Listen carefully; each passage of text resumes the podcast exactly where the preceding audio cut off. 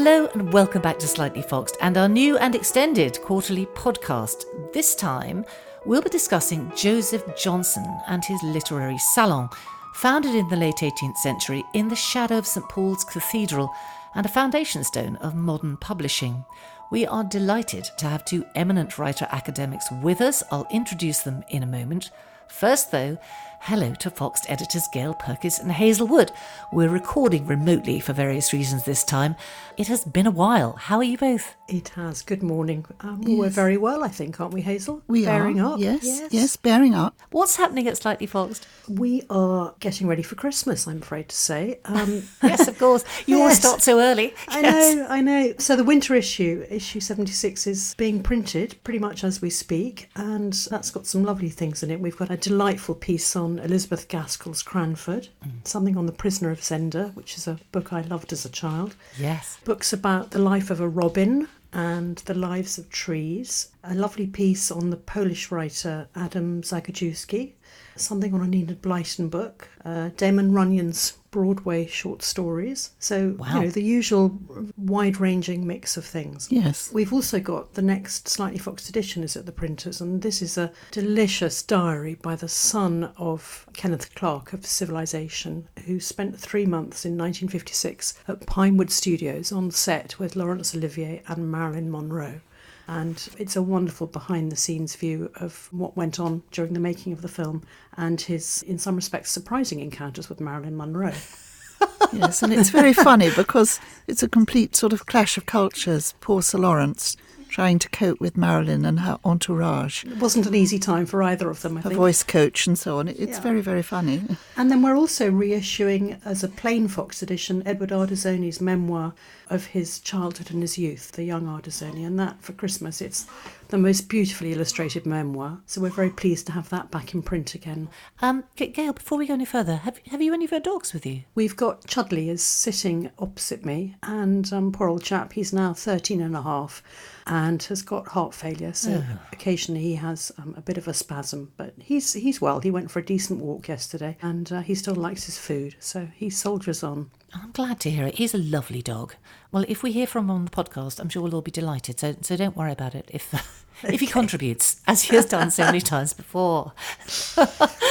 um, let's meet our guest. Daisy Hay is Associate Professor in English Literature and Life Writing at the University of Exeter and the author of a new book called Dinner with Joseph Johnson. Hello, Daisy. Hello. Where are you?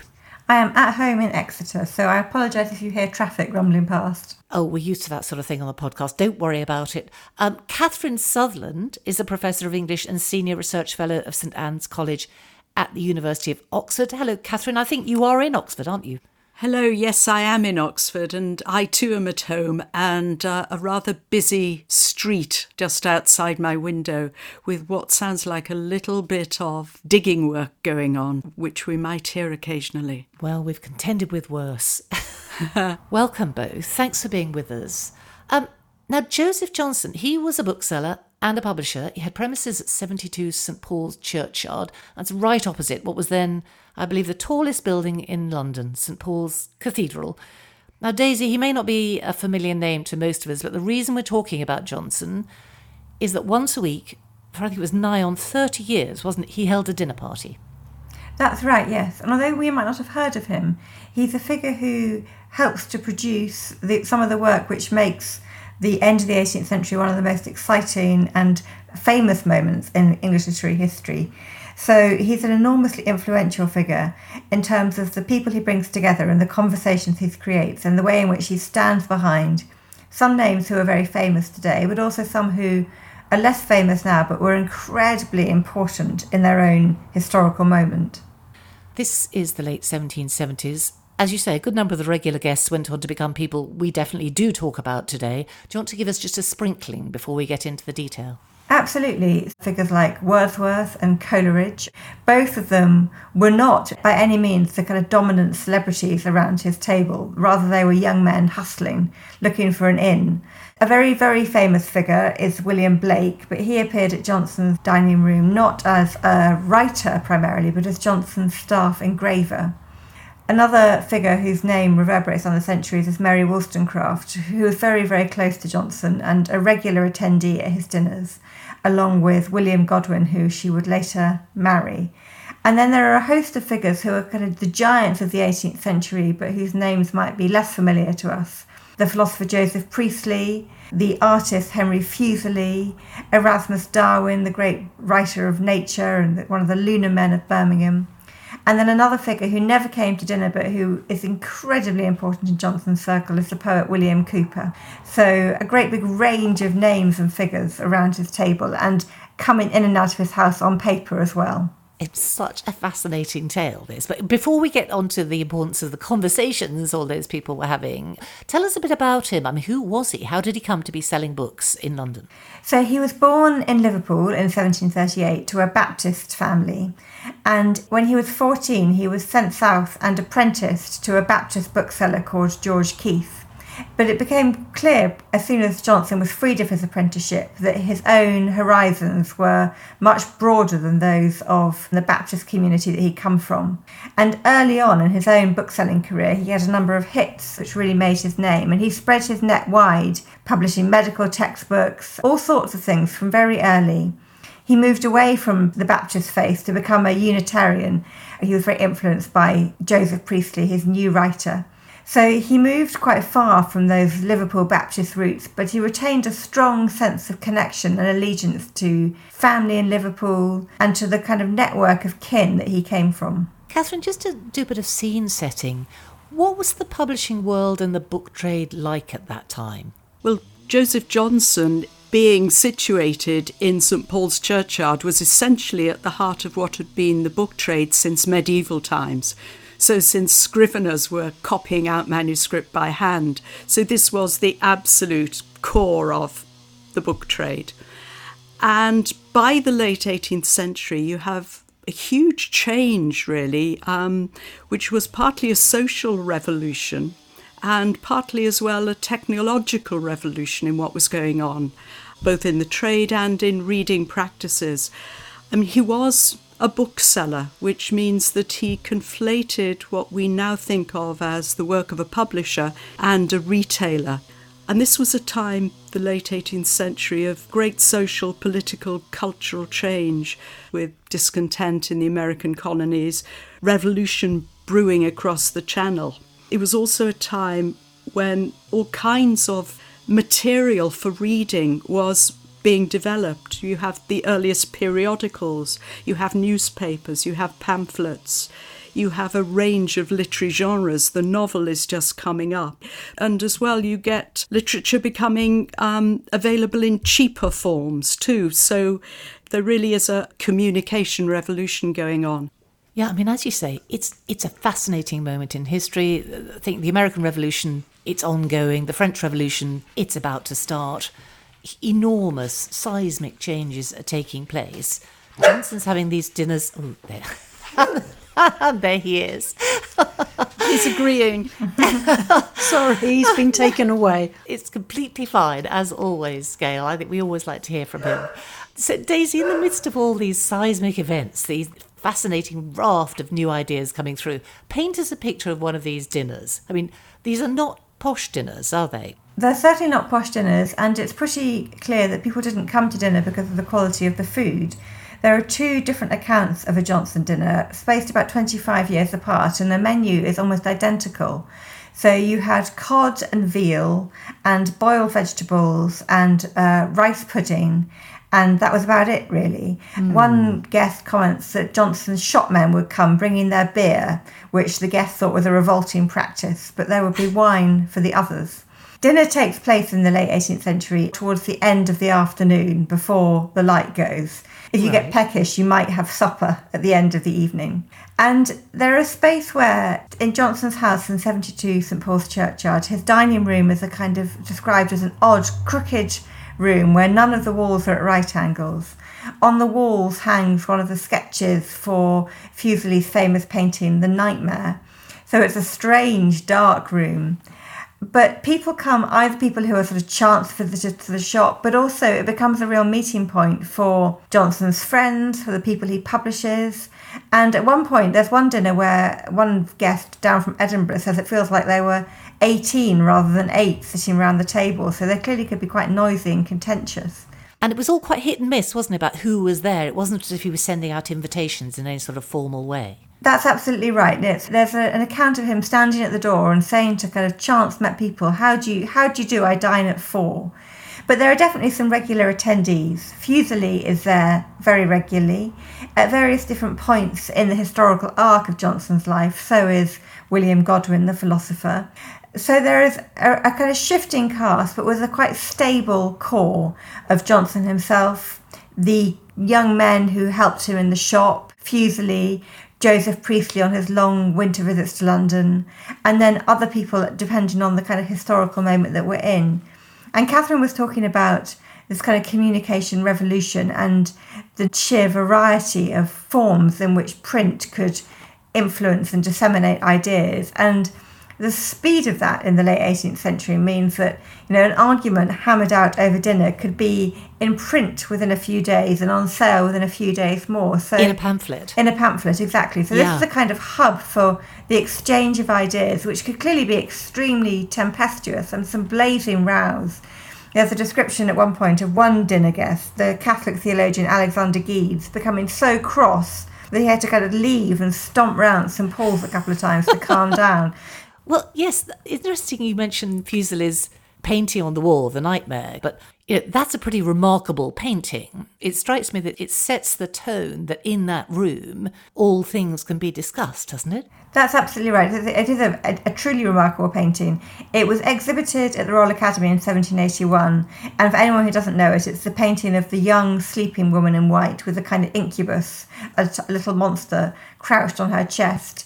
It's probably not that painting which was in the dining room at 72 St Paul's Churchyard, but Fuseli for a long period was Johnson's lodger. He used Johnson's house even when he wasn't lodging there as a kind of extension of his own. So probably what we have in the room is either preparatory sketches or one of the other versions. So it is often read today as a kind of depiction of the untrammeled romantic imagination. This is not strictly a romanticist circle, although there are figures who we will come to associate with the romantic movement there. But certainly as a kind of image for the power of the imagination, for the power of the human mind to create and then be terrified by its own visions, the painting offers a very powerful image of that. Yeah, and quite an erotic image, isn't it? Right, it depends on your point of view, I think.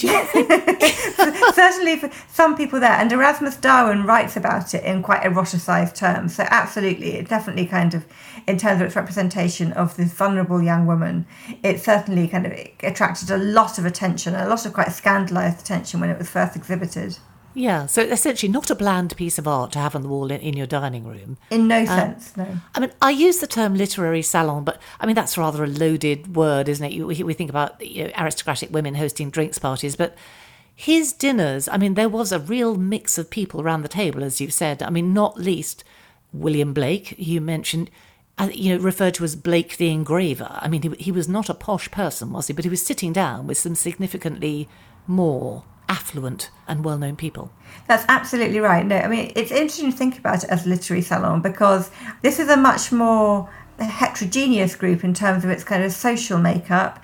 And Johnson himself really thinks of himself as a tradesman. And his relationship with Blake, in particular, is really as of two kind of mutually respected tradespeople, each a kind of master of their craft.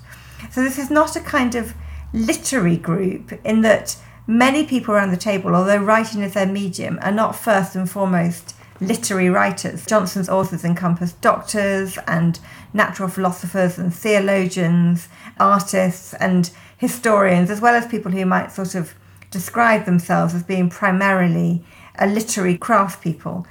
But it is absolutely a place where it's the written word is the dominant form. Johnson himself is a literary man in terms of the amount of work he engenders and makes possible. But it's not that the novel or the poem is the kind of dominant artistic form in this moment. It sits alongside in everything Johnson publishes a kind of enormous variety of different genres and types of text.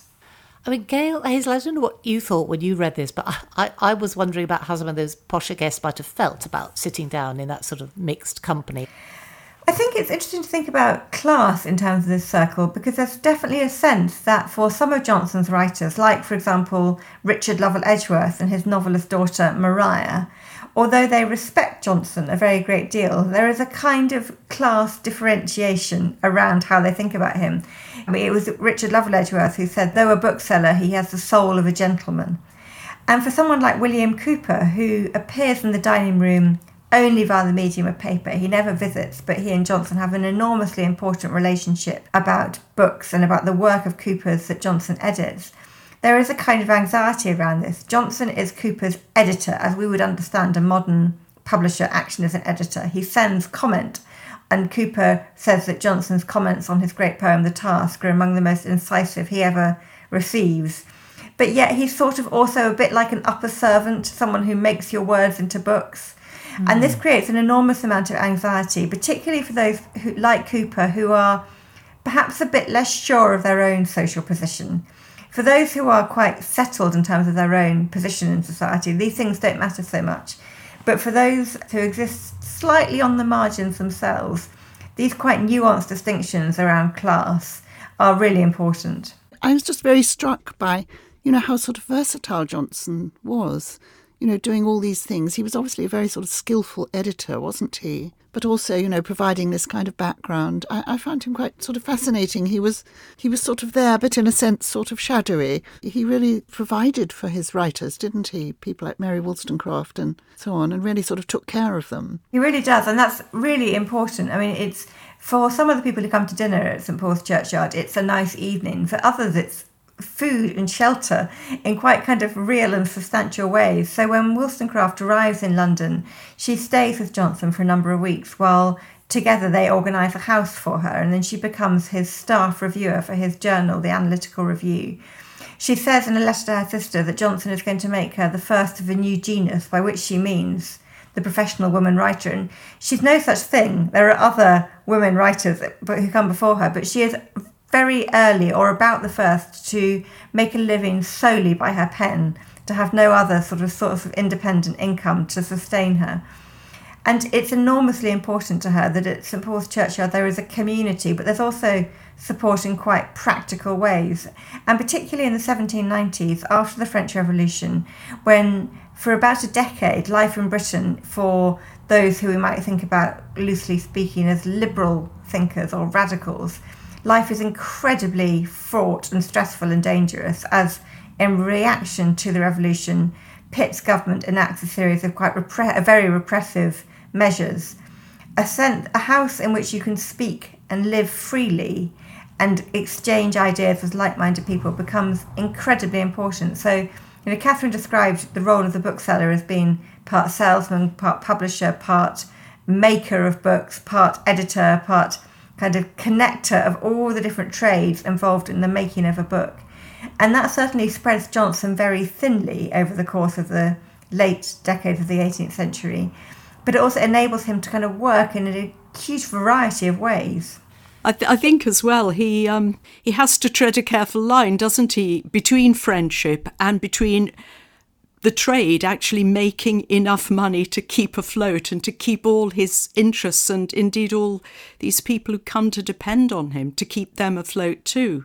I mean, he is a great enabler of this early part of the Romantic period, but it's enabling which can be at times precarious because of balancing friendship against profits he has to make money. Absolutely. That yeah. became something of an issue with Cowper, didn't it? Didn't they fall out over copyright? They did fall out over copyright, and of course, Cowper's copyrights were immensely valuable to Johnson because Cowper was such a popular poet in his time, and he's effectively his work subsidized so much else that Johnson was taking a risk upon. I think the other thing we shouldn't forget, and it's part of the same thing, is that the dining room where they met was also the room that during the day was where all the business was conducted too. So it was it was his desk as well as his dining table. Absolutely, and this is a place where the private life and public living don't. Re- it's not a distinction that really holds up. No, but I was just going no. to add that Cowper does get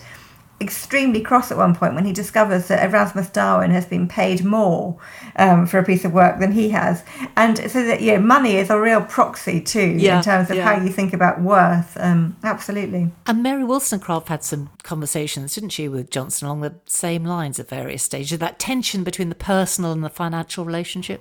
That's absolutely right. And Johnson is often talked about as someone who kind of enabled Wollstonecraft and saved her career and enabled her to write. And that's all true.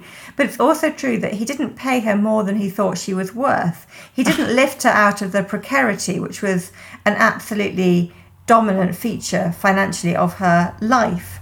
There are always these decisions, there are always in tension between holding house together, which, as Kathryn says, entails looking after the livelihood of a quite large number of people and acting according to the principles of kind of political ideals or friendship. So Johnson, for example, withdraws at very late notice from publishing part two of Thomas Paine's Rights of Man, possibly because he's visited by government agents who tell him that if he does, his entire business will be closed down, but possibly also because he just judges the risks to his entire operation and to the friends and authors and nephews and nieces who depend on his business for their own livelihoods to be too great.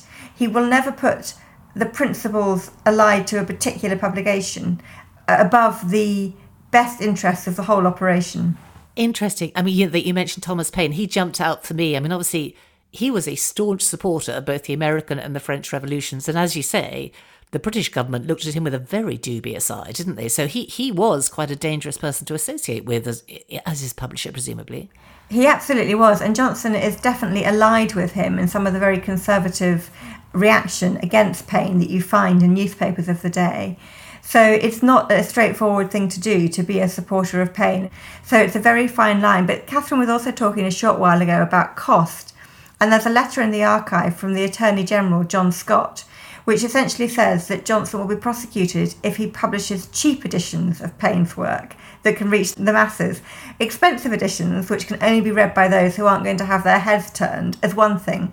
But cheap editions are seen as potentially much more dangerous by the That government. is fascinating. So, yes, don't go down that pamphlet route. Yeah. That is very interesting. I mean, Gail, you, these conversations with writers, they must be familiar territory for you, aren't they? It, it honestly, it hasn't changed. The idea that um, you know a publishing house is sustained by the money earned by one particular author to help support others. I mean, certainly in, in small businesses that still continues.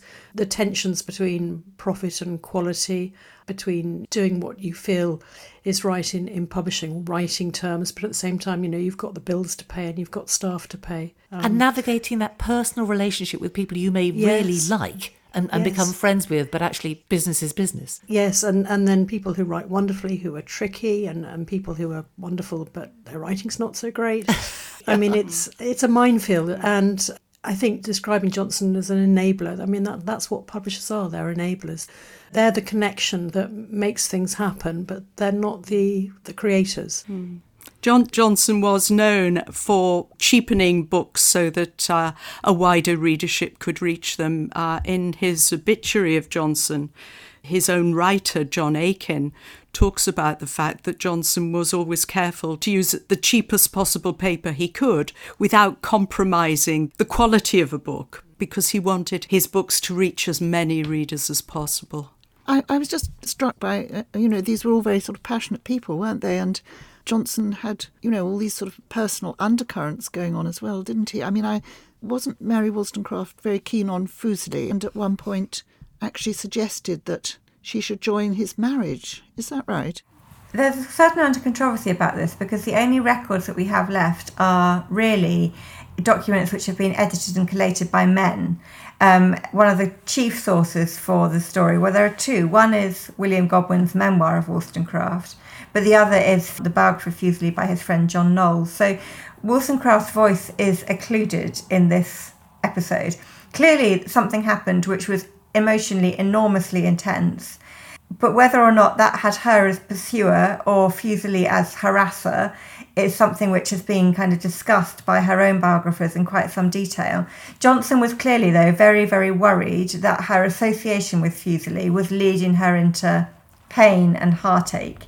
And there are letters between them which are have not been censored in quite the same way, where you can see a kind of tension where she accuses him of being essentially kind of too wintry or too rational in his approach to matters of the heart.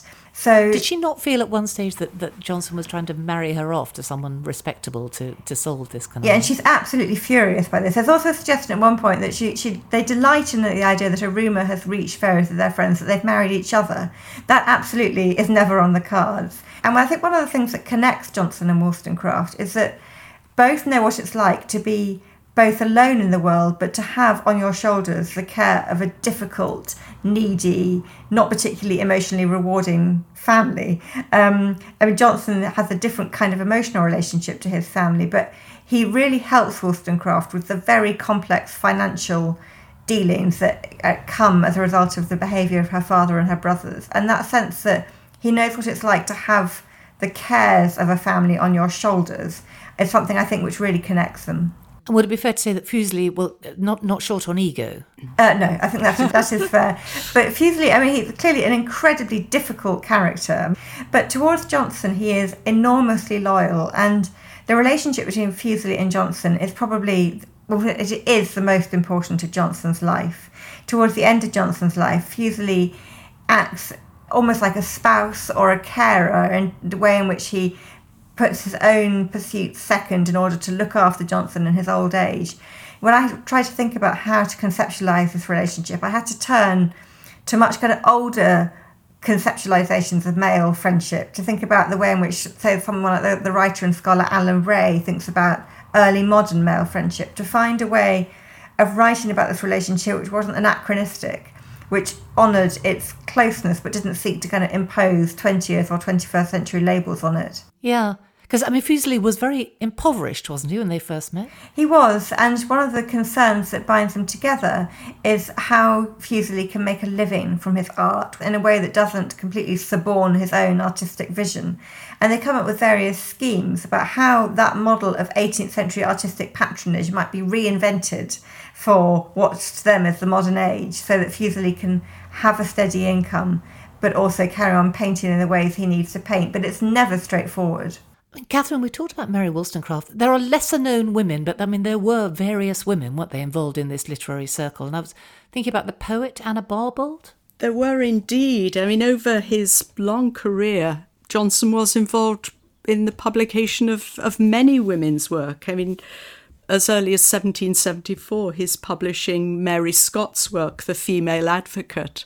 Certainly in the 1980s, when, you know, the second wave of feminism, we were rediscovering many 18th century writers.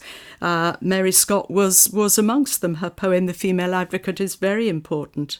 Also, yes, a woman called Mrs. Sarah Trimmer, who was, in fact, a conservative writer for children, but an extremely prolific writer, and Johnson published her work too. She was a high church mother of 12, writing for children. She was almost the Mary Whitehouse to Wollstonecraft's Germaine Greer, you know, in their polarised views, but they were both invited into the Johnson circle. Also, Charlotte Smith, who was immensely popular novelist and poet of the period. Would that have been unusual at the time? It was a period when women were beginning to have a voice. You know, we forget that actually in these years, the late 18th, early 19th century, uh, women had a powerful voice. They didn't 50 years later, they were closed down again. Yes. I think one of the things we could perhaps remember about Johnson is that although he was this great enabler and many of his writers were giants, he was also, and they were also, outsiders because they were part of the dissenting community. Yes. In other words, they were educated within their own dissenting academies, like the Great Warrington Academy, because their religious dissent forbade them from accepting Church of England doctrine. There was direct social consequences. They couldn't go to Oxford or Cambridge. They couldn't hold high public office mean, Joseph Priestley, one of Johnson's writers, was nominated as official scientist on Captain Cook's second expedition, but that nomination was overturned on account of his beliefs. If they went to university, these writers went to university in Scotland and Holland. They were very obviously outside the British establishment. And I think being outside might although women in the dissenting academies weren't given the same opportunities as men for education, they were treated with greater sympathy, I think. And uh, Anna Barbauld was the sister of John Aikin, one of Johnson's writers, and Anna herself eventually became a, a writer for Johnson too. So I think there's the sense in which these women found some kind of sympathetic hearing amongst men who perceived themselves to have, as it were, to have faced some obstacles in life. Yes, I mean, Daisy, that was the thing that I think I drew from the book, and it's a fantastic read. It's a big read. I'm so enjoying it. I haven't got to the end of it yet. But this common thread of the very diverse characters round the table over the years, it did seem to me that it was, it was essentially, it was, wasn't it, dissent, and if not active dissenting, revolutionary ideas about their own areas. That's absolutely right. And it's so important, that sense in which to be an outsider bars you from a lot of things, but it also connects you to other people who are also outsiders. So there's a sense of allegiance and of a kind of shared history is something which comes through again and again. And what it does is it inspires so many of these writers to think very actively about how to create the world, how to make a world which is better for the young. You know, what is it you need to teach the young so that the generation afterwards will not find this, these kind of old calcified decisions between establishment and dissenters.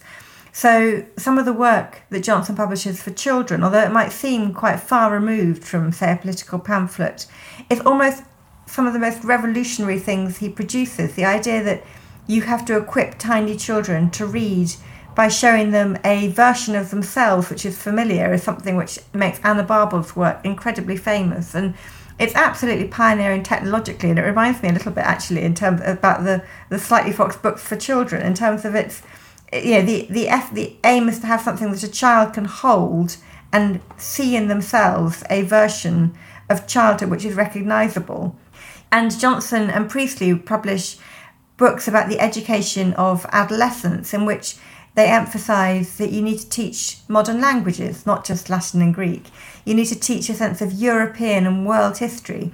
They are equipping young men, but also the sisters who are reading these books at home too, with what they need to be citizens of a kind of metropolitan world and almost a globalized world in terms of how Johnson and Priestley and those around them think about the way that knowledge disseminates across Europe and throughout the world. So the educate the work around education and also work which is about how do you alleviate suffering, particularly whether that's you know medical tracks. And John Aikin publishes work about hospitals and says, well, if you're building new hospitals, make sure that air can circulate.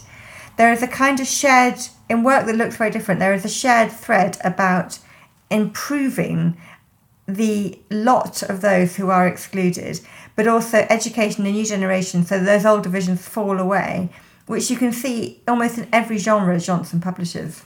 And of course, as we've mentioned, this is against the background of the American Revolution, the French Revolution. It's almost impossible to overstate how seismic those events looked from England at the time, isn't it? The, the terror that that stuff might come here, and whether you saw that as an opportunity to change things for the better or a threat. That's absolutely and largely right. Yeah. It seems to me the people around that table saw it as they might not have been supporters of these revolutions, but they saw that as an opportunity. This is a moment in history where the cars are thrown into the air and no one is quite sure how they're going to land.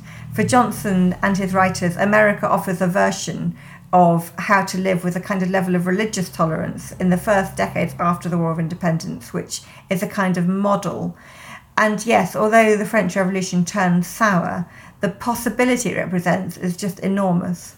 What Daisy said is hugely important. I think the other thing for the dissenting communities is the model of conversation. Anna Barbauld's children's books are often presented as a dialogue between the teacher and the child. And conversation, how many voices you hear, the diversity of voices, is an emancipatory model for dissenters. Dissenters believe very much in debate, in discussion, in reaching accommodation with people you don't necessarily agree with. Yes, and all very different to 50 years later, isn't it? Or even now, where people Exactly. uh, stay in their silos and Yeah. uh, cancel culture. Yeah. This is the idea that print can be called back to speech in a strange way, that there is something vital and powerful in conversation. And those who have the conversation have their place in relationship to change and to power. Who is in on the conversation determines who has the power to change things. And so you bring the children into the conversation, you bring women into the conversation, you bring as many different points of view into conversation as possible. It's also enormously important then that you have access to a medium which allows you to disseminate that conversation. So, conversations that happen at St Paul's Churchyard can then reappear in different forms in print. The sermons that Lindsey preaches at his Unitarian chapel on Essex Street might only reach a few hundred people in person, but in print they can travel right through the country. So, the way in which you can then represent conversation or the kind of culture of dissenting conversation in journals and periodicals and pamphlets is again kind of emancipatory. And you know, we're talking about those voices who are shut out, and I think it's really important to mention that Johnson is one of the chief publishers of Olaudah Equiano's interesting narrative, which is the classic memoir of enslavement by a writer who experiences the Middle Passage.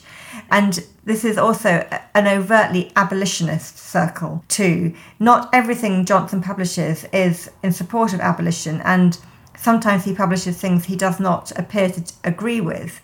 But the overwhelming volume of the work he publishes, and that everyone who sits around his table works for abolition as a kind of central plank of their existence. I must say, I, I, was very fascinated by the picture of the sort of dissenting community. Um, I'm afraid it's something that I knew very little about, and the things that happened in Birmingham when the mob sort of attacked dissenters' houses and, and all that. I didn't really know about that. They certainly had a difficult life, didn't they? Well, there was too a powerful counter revolutionary movement going on. You know, who controls the public and public opinion? There was a counter move by conservative writers. We think of Mary Wollstonecraft as the radical, but you have in the same period a writer like Hannah More who is writing for the state and the establishment, writing cheap tracts designed to keep people in their place. Tracts with titles like Half a Loaf is Better Than No Bread. And so, you know, that people were essentially being stirred up on, on both sides. So, yes, to be a dissenter, you could find yourself in a very dangerous place. We haven't haven't mentioned another very eminent guest, and I'm just thinking because we have a lot of American listeners to the podcast that um, Benjamin Franklin Yes. was a guest. Absolutely. Can you tell us more about him, Daisy? He's a guest early on in Johnson's career when he's living in London just off the Strand and writing books about electricity. And Johnson connects him with Priestley, who is also writing books about electricity. And a great friendship er, emerges between Priestley and Franklin. And Franklin is one of the earliest worshippers at the Unitarian Chapel on Essex Street that Johnson helps to found. And just before he leaves London for America, when it was becoming clear that he's going to have to go back to America and that actually he's beginning to be slightly at risk if he remains in, in England. And then once he's gone, Johnson publishes a huge English edition of his works and so keeps his voice alive. There's a wonderful letter in which Priestley says, Franklin thinks there is little he can do now in England, but he might do some good in America. A kind of amazingly prophetic bit of writing just as he leaves. I mean, presumably that was quite a hazardous thing for Johnson to do. Less so than the work he does in the 1790s, because the American War happens elsewhere. But it certainly marks Johnson as a publisher who is not going to toe the establishment line very early on. Mm. And he is long time in the government sights, isn't he? They're they're watching him carefully, watching what he publishes, and watching too not just what he publishes, but what he sells in his bookshop. Because he isn't just selling his own books, he's selling works by other publishers, some of whom are more radical than he is. Absolutely, that's lands him in prison. Is that, uh, Yes, you know, that's what when a- does eventually, isn't Yeah. it? It's not one of his own publications. No, it's a government put a mm. spy on a shopping trip into his shop Yeah. to find. a Tell us about that. Johnson is sent to prison for selling a copy of a work by someone called Gilbert Wakefield, in which he just says that if the French army should land, he will continue to sit quietly in his study and write on theology. And it's that that is the paragraph in the work, work by Wakefield that gets Johnson into a lot of trouble. But this pamphlet is sold all over London, and Johnson is arrested for selling it in 1798 as soon as he hears that it's been forbidden, he has his shop cleared of it. But it's too late because a government spy called John Hancock has already been to the shop. And that's very clear evidence that, as Kathryn said, he is in the sightlines of Pitt's administration. They want him on trial for something. And this is it. So he goes to prison for six months. He's sent to the King's Bench prison in Southwark, but put up in lodgings there, and he continues to have people to dinner, just in rather different circumstances. but he continues on despite that. He does. He has to close the Analytical Review, which is his in house journal, after that. I mean, prison certainly changes him. He's older, he has asthma. Prison represents a kind of reckoning with his own past and a moment when you can really see him beginning to think about what kind of legacy he's going to pass on to his heirs. But no, he definitely he keeps going. And in his last decade in business, in the 1800s, it's when he publishes Charlotte Smith, the first work by the young William Hazlitt, uh, the work of Humphry Davy, the chemist. Some really exciting, and Charlotte Smith, some really exciting new voices join his list in that last decade. I mean, Kathryn, as we said, the kind of physicality, the printing, the circulation of books, it was all changing around that time, wasn't it? Moved to books that uh, less affluent people could afford to buy. There was, there was um, a great change in the range of literature available. Also, many of the kinds of literature that we now think of as the most popular literature were actually not easily accessible and affordable. For instance, new novels. And right through into the 1820s, a new novel would have cost the equivalent of a working person's wages for a week. Oh, so I had not understood that. Right. Some forms of literature were extremely expensive, and for that reason, people found different ways of getting hold of copies. There was um, a rise of circulating um, libraries, lending libraries of various kinds. But even so, you know, people at the bottom of society wouldn't be getting hold of the latest novel. Tracts, pamphlets, yes, many of those were cheap, and also reprint literature there was an awful lot of, you know, packaging of the classics of the past. I mean, do many manuscripts survive from that time? The manuscripts that went into the printing house, so went first to the publisher, then on to the printing house to be printed, not very many survived, to be honest. And some writers were very conscious of a desire to keep hold of their manuscript. So, William Godwin, for instance, one of Johnson's circle, had his manuscript returned to him from the press, and we now still have them. But generally speaking, manuscripts were still seen as transitional documents at this time. What you're seeing in the age of Joseph Johnson is the rise of the author as a significant figure. Throughout the 18th century and before, authors were generally just people who wrote stuff for booksellers to sell. By the end of the 18th century, authors are becoming celebrities in their own right.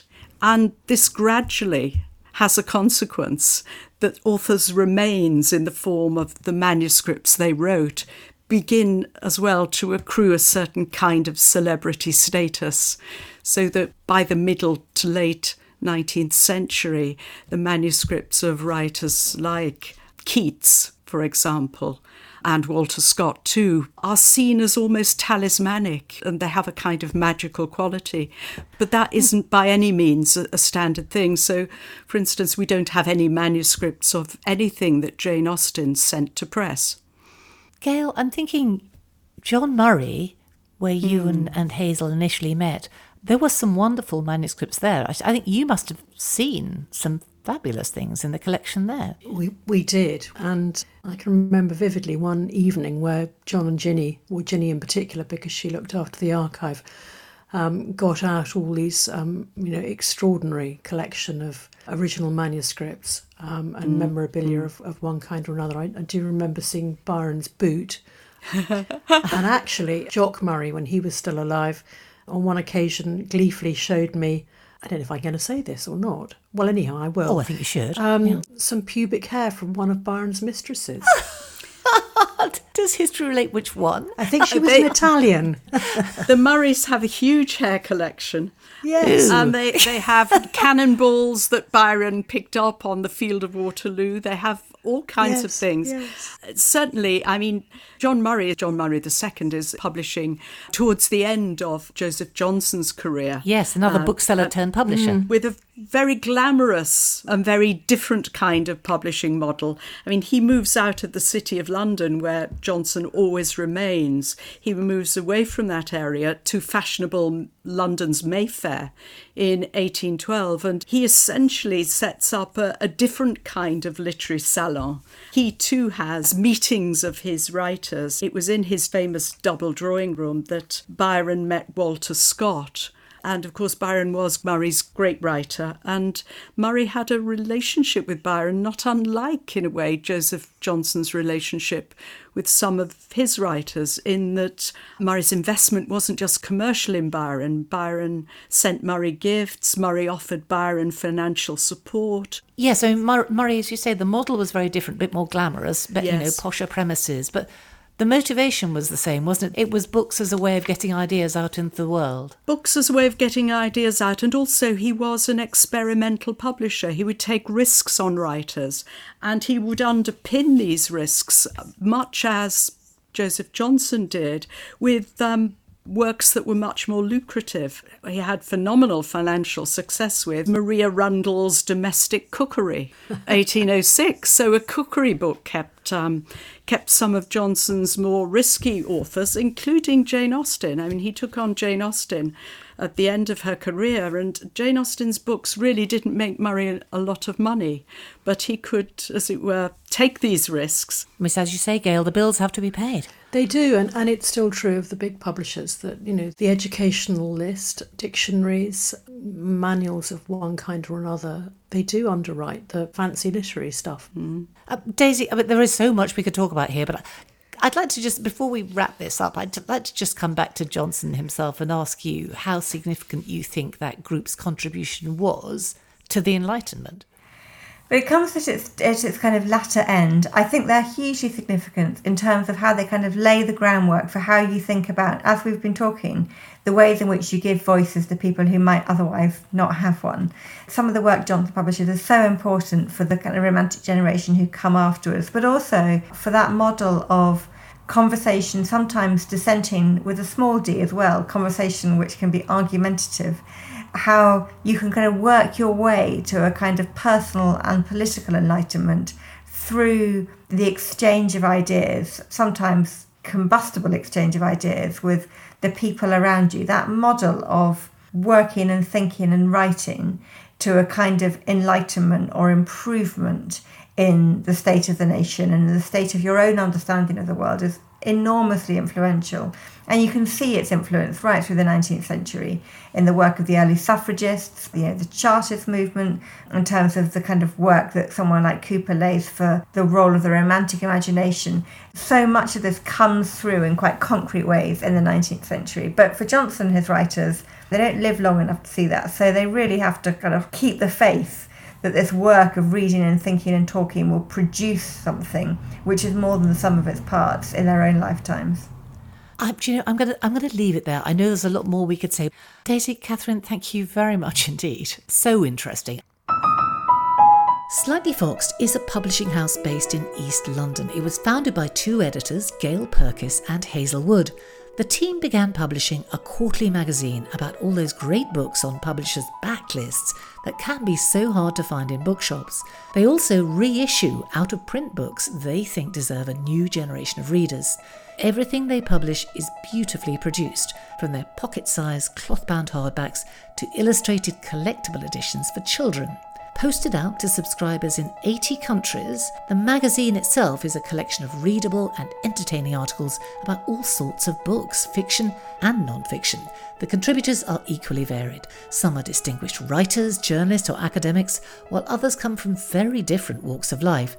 Now, after 17 years, the Fox team still love finding new readers, so the annual subscription to the magazine is very reasonably priced £48 a year in the UK and Ireland, and only £56 worldwide. Even better, your subscription gives you free access to the searchable digital archive, and that's over a thousand articles to explore. Sign up for an annual subscription at foxedquarterly.com, or if you'd rather speak to a person, give the London office a call on 020 7033 0258. Thank you. Uh, we have another of our book lovers' days out, and Daisy, I think it's you, isn't it? You've kindly volunteered I have a couple of suggestions. If people want to see a good 18th century city literary house, you can't do better than visit the Samuel Johnson Museum in London. But I have another suggestion too, which is Benjamin Franklin's house just off the Strand in Craven Street, where you can go on architectural tours and you can see Franklin's rooms, but also the rooms in the basement where his landlord's son in law, William Hewson, conducted anatomy experiments on rabbits, uh, the results of which Johnson published. So it's a not so well known a building, but it's a fascinating 18th century house and steeped in the history of Franklin as a politician, but also his early work on electricity. And you have to book, you can book onto its architectural tours, but they're well worth it. Yeah, I didn't know anything about that. I know Johnson's house in Gough Square. Has anyone been to either of those? Yes, we had um, a slightly foxed anniversary party at Dr. Johnson's house with all sorts of contemporary writers. Fantastic. I think we're going to move us on to book recommendations. So, Gail, what do you have for us? Well, uh, it's a very fat book. It's by Konstantin Paustovsky and it's called The Story of a Life. And it is, in fact, first three books of six volumes. And it's just been reissued in a new translation by Douglas Smith by Viking Classics. The first volume starts with his childhood and ends in 1919. Paustovsky was born in 1872 in Moscow, but he grew up in Kiev and he became one of the most treasured Russian writers of the 20th century. Not, I think, much known outside Russia these days. And his story obviously mirrors the story of Russia and then the Soviet Union. Uh, unlike many other writers, Paustovsky never joined the Communist Party, but he somehow found a way to survive the horrors of Stalinist Russia, mm. um, but still to live a life of decency and to preserve a sense of inner freedom. The book is um, composed of a series of vignettes. Each chapter's, you know, not more than 10 pages. It's quite hard to describe because he takes a particular instant or a particular place or a particular event and gives you well, you feel as if you're there with him watching things happen. So he goes fishing with his father. He goes on a journey up into the Caucasus with his father. There's a wonderful chapter about a teacher at school who has a private museum which he invites the young Konstantin to go and look at one Sunday afternoon. I think the thing that struck me most was, particularly in the early part of the book, how vividly he paints a picture of a really vibrant cultural life. Life before the sort of grey Stalinist years. It's a wonderful book. It's I haven't finished it yet, but it is one of those books where you can read a couple of chapters each night, and if you've forgotten what you read, it doesn't matter because the next vignette is something, something completely different. different. So, yeah. Daisy. I read a fantastic new novel this summer by a writer called Joanna Quinn. It's her first novel. It's called The Whalebone Theatre, and it's just a glorious pageant through the history of sort of the, the First World War up to the right in the midst of the Second it's done very, very well and it deserves every accolade that's been thrown at it. It transported me. I absolutely loved it. But I'm afraid I'm cheekily going to have two because the other thing I've been doing this summer is rereading Austen in order to teach Austen this autumn. Right. And I know this is the least original thing in the world to say, but I'd always have my favourites, which were Persuasion and Pride and Prejudice, depending on my mood. Yes. But I just cannot get over the brilliance of Emma. And I, I mean, oh. I ah. know this is ridiculous because everybody knows this and I've read it before, but I just the way in which its central joke hides in plain sight in every page struck me this time in a way it never has before. It's it's so unbelievably funny. well, I, you can never recommend Austen too often for me. So they're books you read again and again. I think it's absolutely delightful. And you see something you, different every time you yes, read. Yes, even for you, you know, as a professor of literature. So I, I find that very heartening. Kathryn. My recommendation is actually a writer, and it's Winifred Holtby. Ah. Women are regularly written out until they're rediscovered, and that was true of Wollstonecraft, and it's true of Holtby, I think. I've been thinking recently about women who came of age a hundred years ago And in her book, Women and a Changing Civilization, which was published in 1934, Holtby is actually thinking about Mary Wollstonecraft. She's thinking back her own hundred years. It's a book in conversation with Wollstonecraft, and its aspirations are the same as Wollstonecraft's, but they're still pertinent today. She talks about is there a woman problem? How is it in 1934 that women can join the professions? Women can be medics, women can be teachers.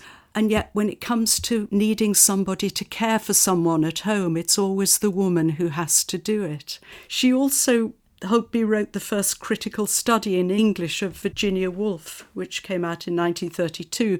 Much to Woolf's amusement, Woolf was rather patronising and condescending towards Holtby. Well, nothing new um, there, surely. No, absolutely not. But what's so interesting about this book is that she wrote it because she understood that Woolf was a great writer and that she herself really wasn't a great writer.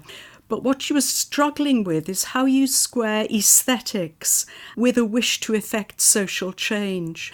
And of course, that is something that Mary Wollstonecraft wouldn't have felt a need to kind of try to square, because it's so obvious that effecting social change through writing is important. Why did it become less important at a particular moment so that Woolf could be so patronising towards a writer like Holtby? And Holtby died at 37. Yes. But soon after Holtby's death, Woolf is reading Holtby's last novel. She wrote six novels in her short life.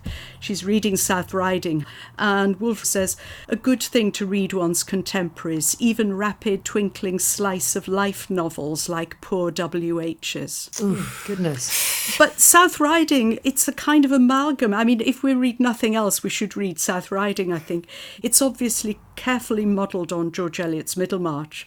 It's a beautifully written novel in many ways, but in it there's a heroine, Sarah Burton, and she has a wonderful line, and she says, I was born to be a spinster, and by God, I'm going to spin. and I, I think Woolf sees the heroine and her yearnings as the problem in a George Eliot novel. And it's the problem that Holtby wrestles with very generously. She is so generous towards Woolf. So, mm. Holtby, I think we should all be reading Holtby. Yeah, I'm with you there. Yeah. Um, Hazel. Well, the book I'm going to recommend I actually read it as a possible slightly foxed edition, and it doesn't really quite fall into that category because it's not a memoir as such, but it's a book called The Time by the Sea by Ronald Blythe.